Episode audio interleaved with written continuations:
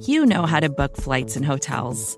All you're missing is a tool to help you plan that unbelievable travel experience. That's why you need Viator. Book guided tours, excursions, and more in one place. There are over 300,000 travel experiences to choose from, so you can find something for everyone. And Viator offers free cancellation and 24 7 customer support for worry free travel. Download the Viator app now and use code Viator10 for 10% off your first booking in the app. Find travel experiences for you. Do more with Viator. In 2022, Team Milk came together by sponsoring female marathon runners for the marathon in New York City. Today, they're more than 20,000 strong. In 2024, Team Milk is making an even bigger commitment to female runners and launching the only women's marathon in the U.S. designed for and by women. The inaugural Every Woman's Marathon will take place in Savannah, Georgia on November 16, 2024. You can learn more and register for the marathon at everywomansmarathon.com.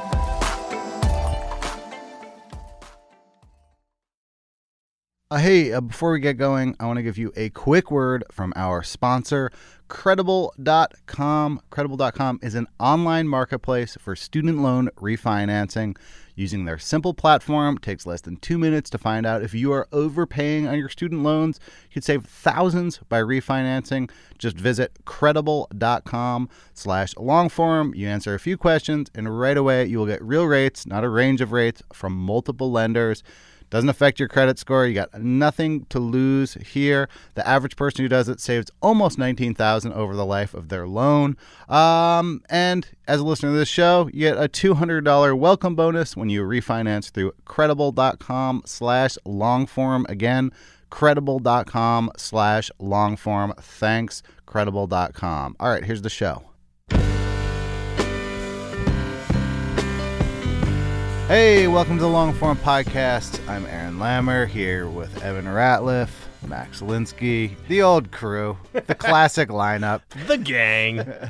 Aaron, who'd you uh, who'd you talk to on this old podcast? Uh, I actually talked. I was out in San Francisco. I was in Berkeley, uh, but I taped this interview in San Francisco. And uh, San Francisco is a bit of a theme of this interview. It's with Natasha Tiku, who is a uh, long time now technology reporter. She's with Wired right now. We actually taped this at the Wired offices, thanks to Wired. Um, Evan Ratliff's old stomping grounds. That's right. Yeah. It was a different place back then. um, and uh, it was a really fascinating interview. I feel like there has been a sea change in how the technology industry is viewed in America. Uh, and it is now viewed more skeptically. And um, Natasha was out there way in front of that skepticism. Um, and it was interesting to talk to her about how it uh, how it feels to change from being in a um, uh, the minority view to the majority view um, on the topic that you're reporting on, and how that changes the stakes of what she's doing. Um, really great, really great interview. I've Very waiting. timely. I've been waiting for Natasha to just write like a "I told you so" essay. I was, I was, I, what I wanted to ask her is like, are you just going to go full contrarian now and be like, hey, you guys need to take it easy on the tech industry? There's some really sensitive people out there. Um, this show is brought to you as always by Mailchimp. They make it easy to send an email newsletter so you can base your company somewhere other than San Francisco. I have uh, one other piece of news. Sure. Uh, the the man to your left, Evan Ratliff, turned in a book last I week. I saw that. I saw that you tweeted out a manuscript. I uh, that uh, not not on Twitter. Oh, not on Twitter. Oh, was on uh, Instagram. on Insta- Oh, is that private? Should That's I not private. That's a private that? channel. It's a Eric- private channel. Well, very publicly, I would like to say Evan Ratliff has finished a book, Feet of Strength. Look it for it at some point. I don't know when books ever come out, but Five years from now. I'm gonna I'm gonna admit that um, as a, a a person who was like a fake turner inner of late papers in college. The first time I saw when you when you put up that picture of the manuscript, I was like, "Oh, that's a classic fake out. That's just a cover page. There's not really a manuscript under there. This is probably just for his publisher." true story. Yeah. Evan turned his book in on the exact date that his book was due. First time in recorded history anyone has done that. We need to do like when your book comes out, we need to do a whole special episode about it. But part of it should be about how you possibly hit a deadline with a book because I don't think anyone ever does it. I don't think they're ready for it. Anyway, here's Aaron with Natasha Tiku.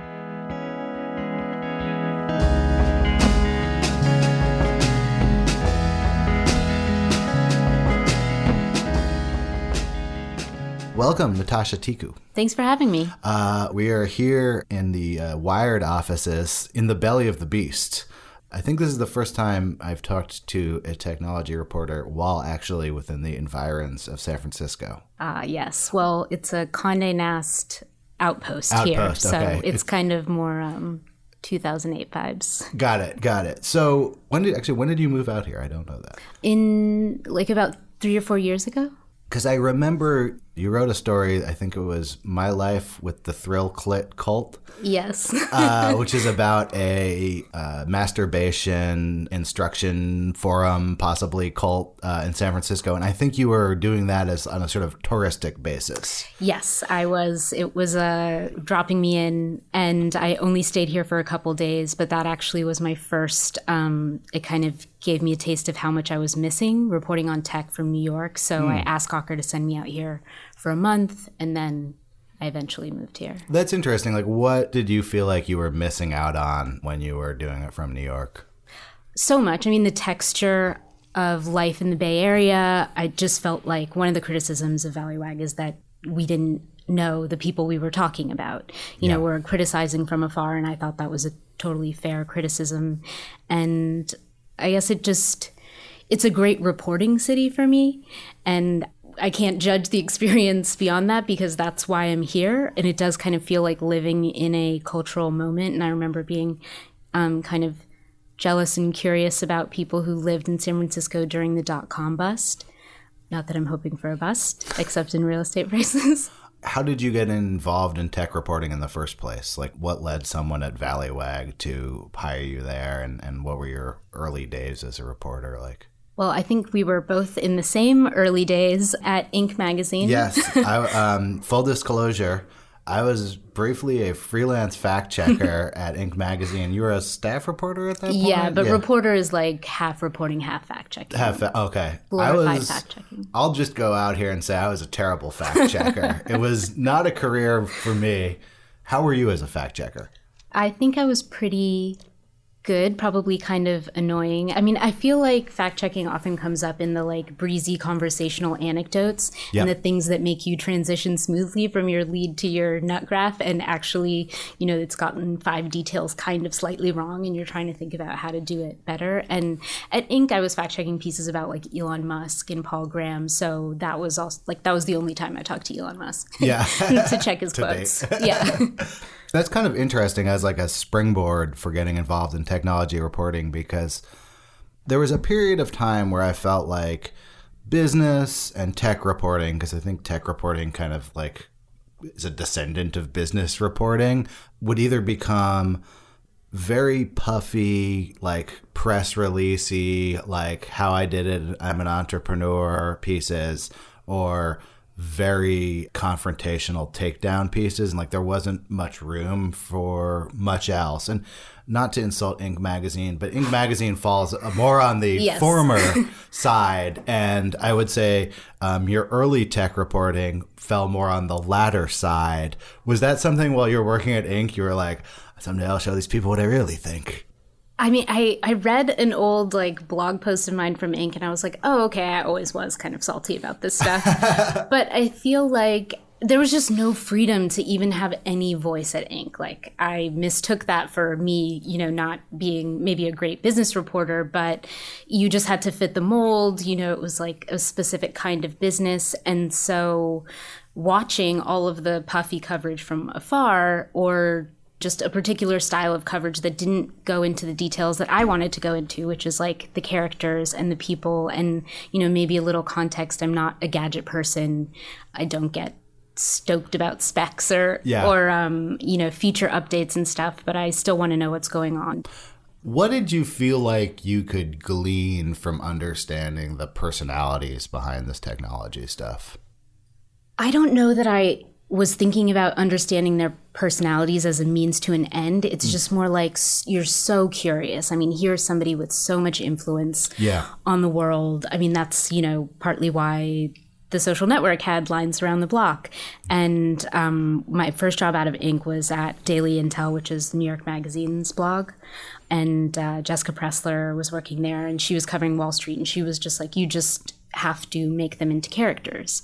You know, think about it that way. Um, you want to like communicate these stories to people from the outside, you know, to the widest group possible. And I mean, I'm just endlessly curious about people, and you see people that on television are withholding so much Yeah. and speaking only in these in these canned terms. So you want to try to figure out how their mind works. Tech figures, particularly, are some of the least coached famous people, or uh, they probably are more coached now. Sadly, but- they're more coached. yeah, now they're more coached. But there was once a point where it felt like it was more real than other things, or more unfiltered, more unvarnished, and I guess that was something of an illusion of social media in general. That we had like a direct pipeline, you know, at Jack. That's just Jack. He runs Twitter. He's Yeah. just talking right to you. When you came onto the scene and you started writing for Valleywag, and you started writing these pieces that were definitely not the pieces that the technology industry wanted to have written about them. Like, what were your first few experiences like writing something uh, unflattering? Like, Valleywag more than any of the places that I've worked got an instantaneous response. Like I would post something and people would DM me and tell me I was wrong, tell me I didn't get this or I didn't get that, or they were so excited that I took so and so down. So I think it was just my first experiences were so much scrutiny on you know you're presenting a lot of it was aggregation. So um, i mean there, i did some really great i mean fun for me reported pieces but so they're basic, basically criticizing your take on it you know your opinion. And so um, which is you. yeah me. Um, and it just i think instilled in me a like it's like a reaction to too many hot takes. It Yeah. makes you really want to get things right and make sure it's uh, reflects i guess all the possible readings I think like I knew who you were, but the first piece that I was like, "Whoa!" Like she did that. That's crazy. Was that uh, Thrill Clit Cult Yeah. piece, which isn't even really about the technology industry. It's something of a picture of some of the weirdness that started happening in the Bay Area uh, adjacent to the technology industry. I mean, it still feels very much of that era. In fact, if I were to try to describe that era, I'm not sure I would be like, like, look at this piece about the beginnings of Twitter as much as I would be like, look at some of this weird culty stuff that started happening when the money flowed in. Um, how did that story come to you? Like, how do these weird stories come to you? Um, well, I definitely try to, you know, put out vibrations into the universe to send um, anything cult like my way. Yeah. Um, but that one was I was interviewing this female venture capitalist for like I'm sure a kind of super cursory. Oh, you just moved to New York. You know what's up? What are you investing in? And she mentioned that her friend was in this, and I was like, oh my god, okay, I have to find out more. And actually, it had been written about a number of times and people went to like a half hour or an hour length seminar. I think the San Francisco Chronicle had a good piece, but they were just at the cusp of trying to scale their company and present what they had as a tech product. You know, they were at South by Southwest that year. So you start reporting this story, and it's like you're kind of experientially going through it yourself, but you're also being kind of open about like a certain cynicism and a certain like like you aren't like I thought I'd give it a try. I thought maybe I'd really like it. Like what's it like putting yourself into a story like that and how do you navigate it when when you're part of the story? I don't have a set method, but in that case, and I find this kind of easy to do, like I just I want to fall for it at Yeah. first to feel like what it's really like and you know kind of feel the ups and downs. And it it almost mimics the same thing as a business conference. It's just so much human interaction with people you don't know in this um, staged environment. And you know I guess there's not networking per se um, at uh, orgasmic meditation, but I just I fell for it, and I wanted to you know have a better insight into why people do it and whether I could. I, I mean, part of the reason I'm interested in cults is I I think I might be you know if I weren't myself, I might be susceptible to it. What what part of yourself do you feel like is susceptible to uh, the occult?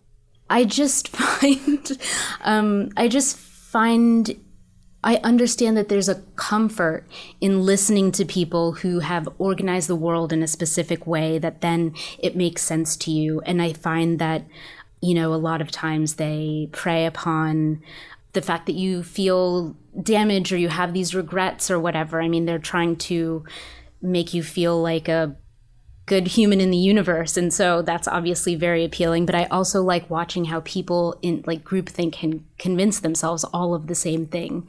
And i just wonder what it's like you know when they're uh, do they make eye contact with the other person and know it's bullshit? Are they you know is no one making eye contact? Like how what do you tell yourself in your in your head when you're part of this?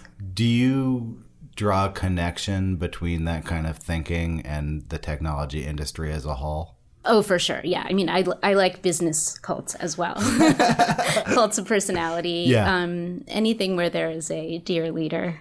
you were early on the wave of like there was a period of time when people would write about Silicon Valley and the people from within Silicon Valley would be like how dare you write so disdainfully about us we're going to save the world over here it was kind of shocking to me actually to see like that that thrill clit cult story was like 2013 and now most people are saying, "Hey, what the hell's going on over there in the technology industry?" Yes, I'm disdainful of you. Like, get your shit together. Um, how has having that prescient take changed for you? And like, how do you adapt as a reporter as like the whole tech reporting industry kind of takes on your tone? Um, it's pretty wild. I would not have thought we would end up here Yeah. um, so quickly. I mean, it feels like these, you know, Facebook gives you that, like, this is what you were doing a year ago. So I'll get like my 2012 post about Twitter's board being all white men, or my, you know, 2015 post about Mark Zuckerberg. And it's, you know, they're unintentionally really radicalizing me. Um, but I think that, first of all, they're still very sensitive to it, in, Yeah. extremely sensitive to it. There was just a, um, yes, there's like a Twitter fight every day. And I think we're poised for like the backlash to the backlash. Even the Wall Street Journal just had this great piece about Facebook showing what they knew when about the Russian ads. And there was a quote in there where the guy said, Well, you know, we're willing to take responsibility and we know that the media hates us. And so who blah, blah, you, blah, blah, blah. they're, they're constantly saying that. And it's, um, it's trippy to see everyone, you know, have kind of a similar tone, but I think then the mandate is to come with new information and better information that will, you know, knock down that critique. how do you get that information? Like I remember you did a piece on WeWork um, that was, I think, sourced mostly from internal documents about WeWork. That was Yeah. a BuzzFeed piece you did, and I thought it was a really interesting piece just because it was usually like it's like a, a restructured press release, and this felt like that, but it wasn't a press release. It was like an internal document. Um, like where do you get new information about this industry? Um, well, that one I had written a feature about co-living, which apparently is like new again now, but I Yeah. had written about it in They like just there was just a time story about uh, adult dorms. Yeah, so I was maybe three years too ear- early, and you can tell because there weren't that many examples that I could give, but I knew it was going to be a thing, and somebody liked that, and so they sent me um, the WeWork documents. I mean, when you. It's the same kind of access game that Yeah. all reporters have to play. So when you can't go in the front door, you know, you have to find another way in. So I try to encourage anyone to talk to me. Do you have sources in Facebook and Twitter and these major companies around the Bay Area? okay, we'll just we'll just let that one uh, drop. So, um, regard, without revealing what companies they work at, like, I mean, we could throw a rock out the window and hit a potential source for you here. What is your like method for cultivating people who can tell you about what's going on within these companies? I think just an open line of communication. I mean, sometimes they're just venting. Yeah, Um, and sometimes they just want someone else to see the same thing that they're seeing, you know, Yeah. even if it's not for a piece. So um, I just try to have conversations with them like two people who are observing a phenomenon Yeah. rather than operating on two different levels. San Francisco can just feel so immersive around these industries where, um, you know, as I said, you throw a rock, you go into a bar. Like when you go into a bar and you say, "Hey, yeah, I work at like Wired magazine. I'm a tech reporter." Like, like who are you in in this universe? Because it, it doesn't seem like there's a strong like line between personal and professional life here around this stuff. Certainly not within these companies. Well, I've drawn a, a line for myself, um, but I mean, I would say that San living in San Francisco is so strange or Yeah. living in the Bay Area. Right now, I'm in Oakland. Um, this is something that everyone from New York or out of town is like, oh my God, I can't believe it. Nobody told me. But the, the stark income inequality and the lack of resources for people not in your backyard. I mean, people are lit- I literally step over homeless people every day to go to work and it feels disgusting, you know, to have all of these resources and none of it go to these people who need so much. And, you know, just makes me really doubt I don't know how people can credulously believe that they want to fix the world if they're surrounded by these like really troubling problems. I mean, The Guardian did a great piece where they had, I think, like a UN official or somebody come around and they said, this is like some of the worst situations that we've encountered. This is not supposed to be happening in a first world country.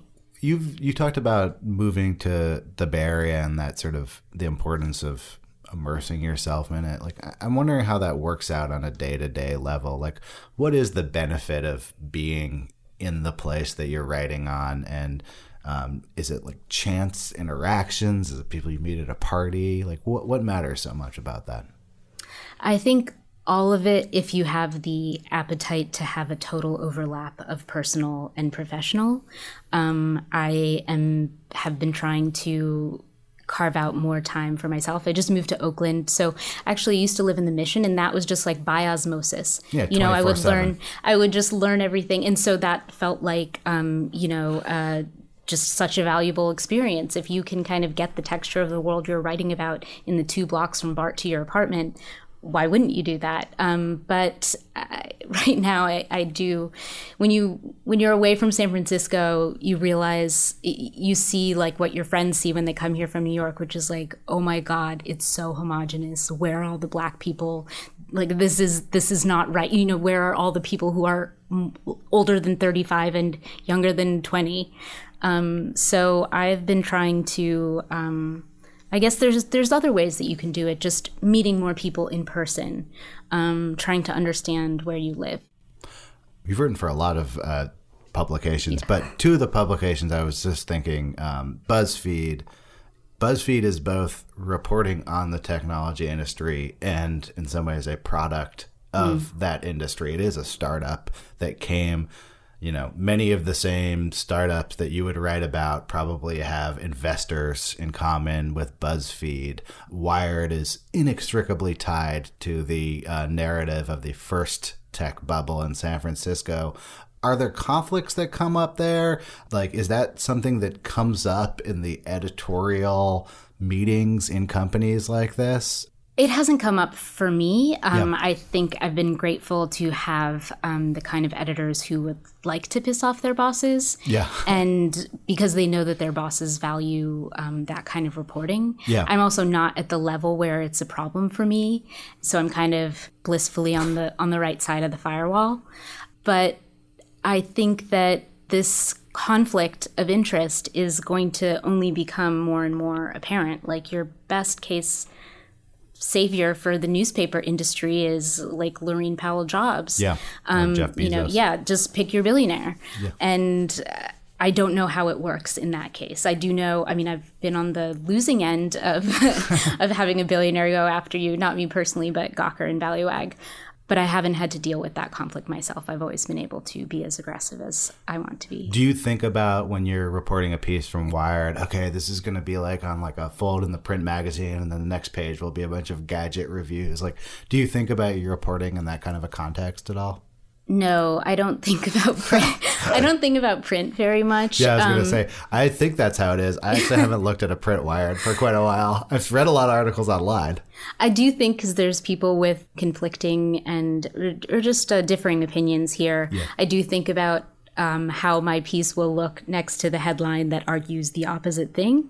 But I think at this point, readers know that, and they're not like sitting on your homepage anyways. They're probably coming from a social media share. So Does it matter where you're writing? Like, has your life and editorial like outlook changed at these different publications, or do you kind of see yourself as like a single vessel for your own reporting that's just looking for like someone to publish and pay you for it? I find that there's a lot of similarity. I mean, once we got out of Inc., um, I was I was able to like be a little bit more myself. Um, I do try to be really adaptable to i think that's important i mean when i was at Inc. it was like going through the recession 2008 2009 and they were transitioning very painfully into digital and it really like instilled in me the importance of adaptability Yeah. and so i've always also had staff jobs i'm not a freelancer because i don't have the guts for it um, it You- seems you like a really stressful insurance? I do. Um, so I feel like the tone might carry over, but the mandates from your editors are often different, like in terms of what kinds of stories, what length, what the themes the your particular beat wants to pursue for the year. But I do find myself kind of covering things based more on my interests. What is your beat right now? What are you looking for right now? Well, well, right now, um, it's just hard to fixate on anyone besides the big five. Um, I mean, and that is manifesting itself in a myriad of different ways from antitrust regulation to politics to moderation. But it's just a different era. And I know startups feel incredibly frustrated. Like if somebody sends you, I mean, I felt this for a while. If somebody sends you a great idea and you're just like, well, either you're not going to get the traction or Facebook will buy you. Like there's just no, it feels like there's no beating them. And I know that, you know, from reading my history that all companies fall, but it just feels like they've amassed this power and this dominance that is not unless there's some kind of intervention or i guess like facebook obsolescence i mean their their engagement is going down and you know maybe that's actually the way they'll kind of crumble but everything is just looking at the top of the stock market and seeing i mean i cannot believe that these companies are worth this much money and we're still having arguments about like well that's the price of free. I mean a half trillion dollar company is not the price of free you know? And they, they you know they're so massive and they touch so many different areas of life from healthcare to real estate to politics. So i've kind of got my hands full with these um, vampire squids of of tech When you look at something like Facebook that really has its tentacles everywhere, it's so big that you kind of can't even see all the places it is. Like, what's your approach to telling the story about those tentacles? I mean, I think you might have to approach each one almost as a different company. I kind of wonder when beats are going to change, maybe, and have, you know, just doing Facebook's advertising. I, that's certainly enough of a beat itself. And I think it leads to kind of a dangerous knowledge asymmetry because if you're going from, you know, right now I'm working on this advertising story and it's just actually a completely different world and knowledge base than the last Facebook story I was writing. Different So- sources, probably, too. yeah, and it just a different depth of knowledge, and um, you know, especially because the companies are not forthright with their information, and you kind of depend on access because there's no other way to hold them accountable. Oftentimes, when you don't know the right questions to ask, even it's dangerous. When a company is not forthright about the information, what sort of a standard of fact? Like, how do you establish facts about a company that a company won't acknowledge about itself? I mean, that, that's sort of what I was saying earlier about like you have to just uh, fight that framing with more information. Yeah. Um, and I think like reporters have really stepped up to the challenge. I mean, there's like incredible reporting coming out. I think partly because people realized they couldn't get it from going through the front door. It's interesting you said that these are getting big enough that they need, should be regarded almost as separate companies. Like when Google spun off into Alphabet, I kind of started to see like a possible future where it's like, oh, that wasn't us. That was the guys in like Project X, which is Yeah. owned by the same parent company. And that's like a time honored American like diffusion tactic is Yeah. sort of uh, hiding behind different shells and companies. Like, where do you think we go from here with these big? I mean, I know it's a large question, but um, you were kind of like prescient and realizing that eventually people would turn on these companies. Like, where do we go from here? Well, um, I mean, with Google, like YouTube is still part of Google, and they won't break out revenue numbers for that. Here is Right. the largest, I mean, as Zeynep wrote in the Times recently, largest radicalization engine on the internet, and we don't have to have any details about a publicly traded company. Like, it's crazy. So, Facebook is the same thing. I mean, it owns three of the top messaging apps across the world. That's crazy. Yeah. you know, so um, if you're covering Facebook's privacy policy, you know, like what about WhatsApp and what about Instagram? But yeah, I mean, I would not say that I, I did not predict this in any way, shape, or form. Yeah. Um, I think I tried to stress that there was a need to be skeptical and question some of the promises that they were making, but I don't think anyone thought that they would be able to wield this much influence around the globe so quickly. What were you like growing up? Like, is this something you wanted to do with yourself from an earlier age, or how did you get in? How did you become a fact checker at Inc. magazine in the first place? I always liked writing. I loved writing, but I never thought of doing nonfiction. I love fiction and I wrote like poetry in college. And I fell into it because my parents are Indian and they really, really wanted me to go to grad school. And I did not want to become a lawyer. And then when I went to J school at NYU, I just found it so exhilarating. I mean, I've always been an incredibly nosy person. I'm not curious, um, curious about the world, and it just gives you a license to ask any question. And, you know, hopefully, if you have a, a willing editor, the freedom to see something fascinating and pursue it. So it was just a natural fit from there. But that also sort of means I don't have like the machismo news breaking news sort of a thing but I, I feel like i can try on different hats you know wherever i am i mean i like i certainly like the thrill Yeah. of it but there are also opportunities to do like long form i mean I, I like telling stories and i like hearing stories so Do you ever feel like it's limiting to be like so locked within this tech universe? Like one of the, I just started another podcast that's Oh, yeah. about cryptocurrencies, and I'm kind of like, well, for starters, I'm like, what if it, if this really crashes to zero? They're gonna like take the podcast down with it. oh no then you'll have so much to follow Yeah, I think it. I think that. Yeah, I think that probably the stories are actually better on the way down than than the way up. But it, you know, it does give me a certain pause to focus on something so narrow that I feel like could almost go extinct. Um, you've given pretty much the bulk of your career to this kind of Silicon Valley reporting. Uh, does that ever give you pause? It does, but I feel like the boundaries of tech reporting are so limited still in a way like that I think that there's room to do maybe the stories that I'm curious about that are more focused on how women think about their lives and um, you know how their day to days are changing that have technology woven into the background. Um, and I think there are so many stories that other people would care about that just don't get covered. Do you like you described with the cult thing, sort of putting yourself in the shoes of someone who's doing it? When you try to do that in something that's less obviously experiential, like uh, Facebook's advertising realm, like do you think about like, well, what would it be like if I ran this company, or how how do you try to understand the people who are making these like decisions that really like change the world?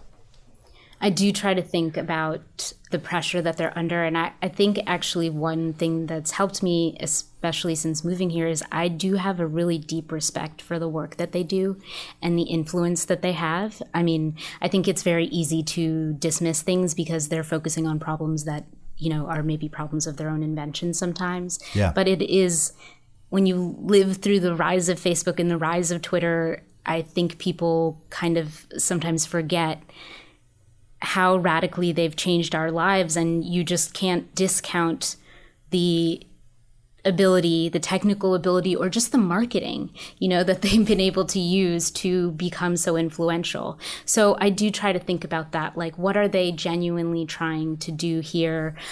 What's what was the difficult decision that they had to make that when they read the dumb story they're just like ugh you don't get it.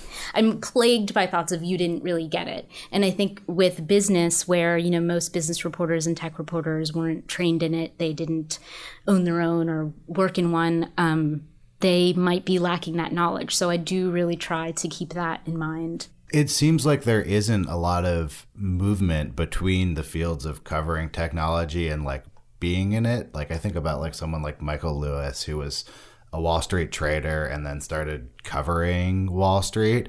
And you see flow going the other direction, which is like a certain number of people who were once reporting on technology are now like the heads of publicity for technology companies. But I can't think of a single person who had a startup or was like a executive at Facebook and then quit and became a reporter. It's almost like that knowledge, or even like wrote a book, you know, Right. revealing the secrets of or anything. Like it's like we're speaking a different language or something.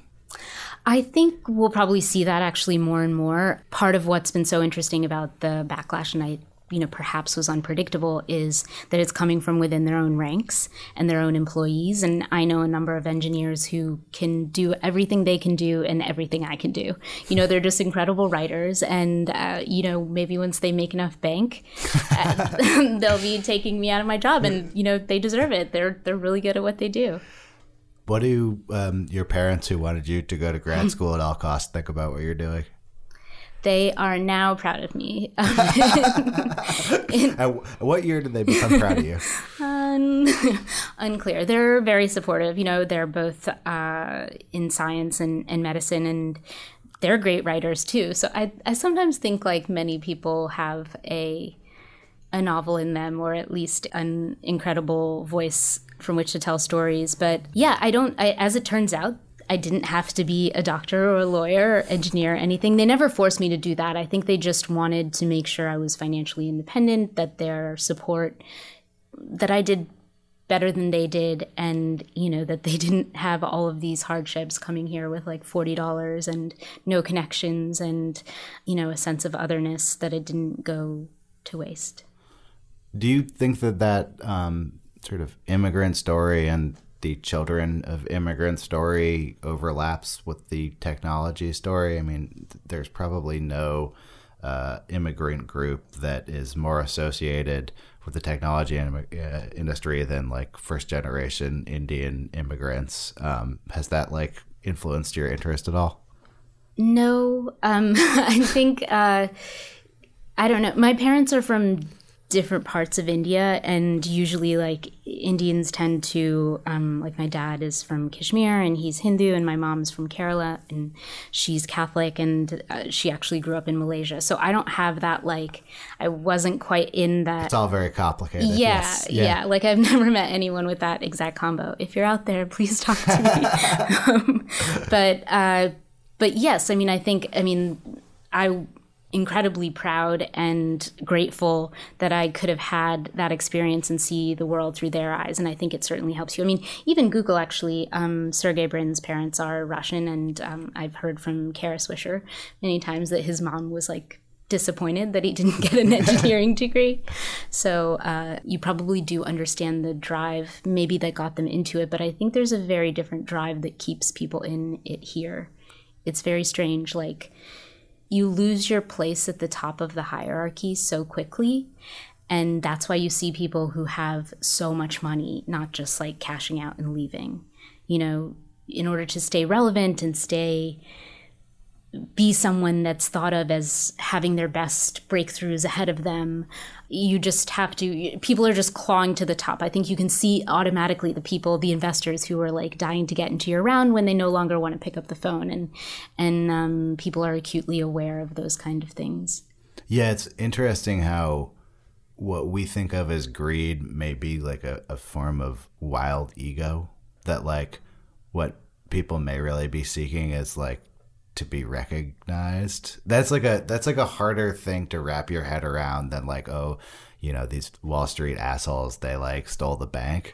Well, I think I would say it's more insecurity than ego and like a universally relatable insecurity. Um, but an anxiety that maybe, I mean, you know, maybe they protest so much that the media is reading them wrong Right. because they have a nagging feeling that maybe I didn't get here because I'm exceptional. You know, maybe I, there was, you know, some luck involved and eager to prove themselves. And um, there's a whole mix of emotions, I think, that keeps you, that keeps you striving.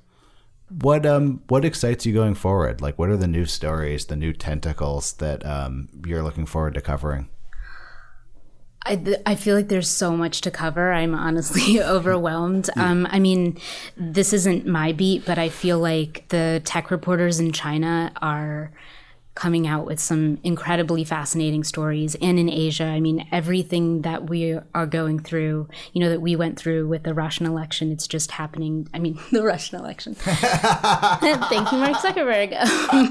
it's um, it's happening with so much less oversight in Yeah. other countries. Same thing with like kids getting targeted by technology. Everything is happening at the same time, and so uh, I guess I'm interested both as a writer and a reader.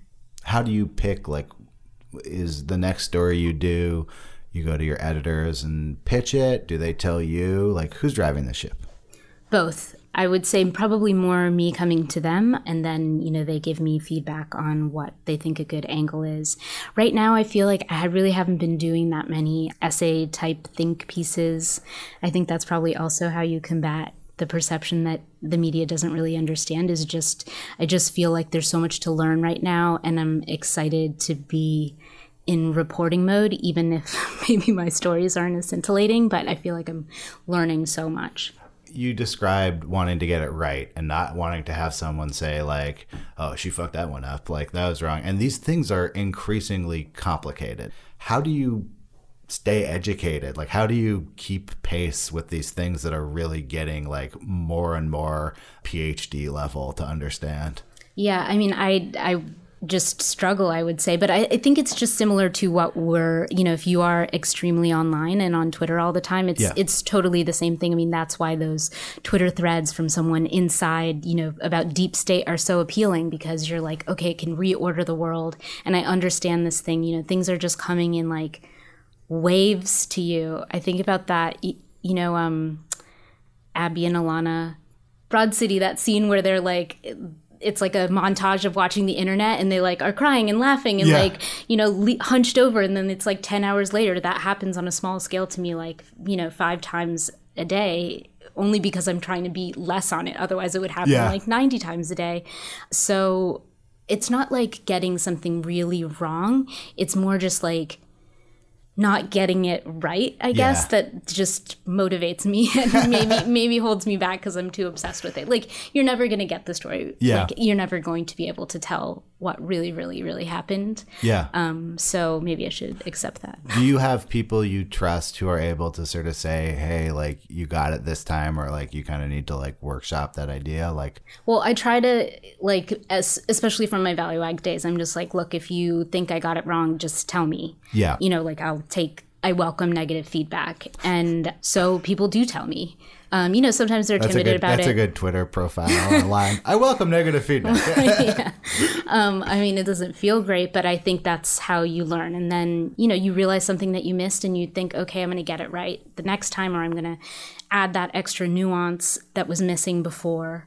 Eh, When news, I mean, news is done iteratively, so you can only kind of, nobody gets the definitive take anymore. Yeah. I think so.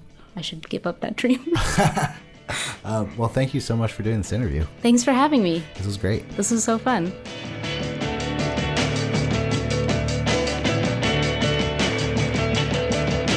And that was the long form podcast. Thanks very much to my co hosts, Max Linsky and Evan Ratliff. Thanks to Natasha Tiku and Wired for hosting us over there. I even I used their microphones, which was a, a, first and a thrill for me. I walked into the uh, room for this interview, and there was two microphones, uh, same microphones we have here in the uh, cave, long form cave. Uh, so that was amazing. Uh, this episode was edited by Janelle Pfeiffer. Our intern is Angela Velez. Thank you very much to our sponsors, MailChimp and Credible.com. In case you missed it on the first round around, Credible.com is an online marketplace for student loan refinancing. Using the Credible.com platform, it takes less than two minutes to find out if you are overpaying on your student loans. You could save thousands by refinancing. In fact, the average user who refis through Credible.com saves almost $19,000 over the life of their loan. All you got to do is go to credible.com slash longform, put in a few questions, and right away you will get real rates from real lenders. And checking those rates does not affect your credit score, so you've got nothing to lose. Plus, As a listener of the show, you can get a $200 welcome bonus when refinancing through credible.com slash longform. Again, credible.com slash longform. Thanks, credible.com. We'll see you next week.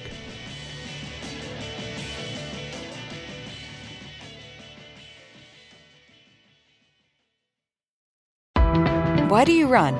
Why does anyone? I always thought that runners loved running, and that's not the case. Most runners hate running, but they choose to do it. In the new docu-series Running Sucks, brought to you by Team Milk, Abby Ayers learns why women runners everywhere are driven to go the distance. It really is about taking my power back and proving myself wrong. Team Milk is about fueling women's performance and helping them along their marathon journeys. You can sign up now for the inaugural Every Woman's Marathon taking place in Savannah, Georgia on November 16th, 2024. Learn more and register at everywomansmarathon.com.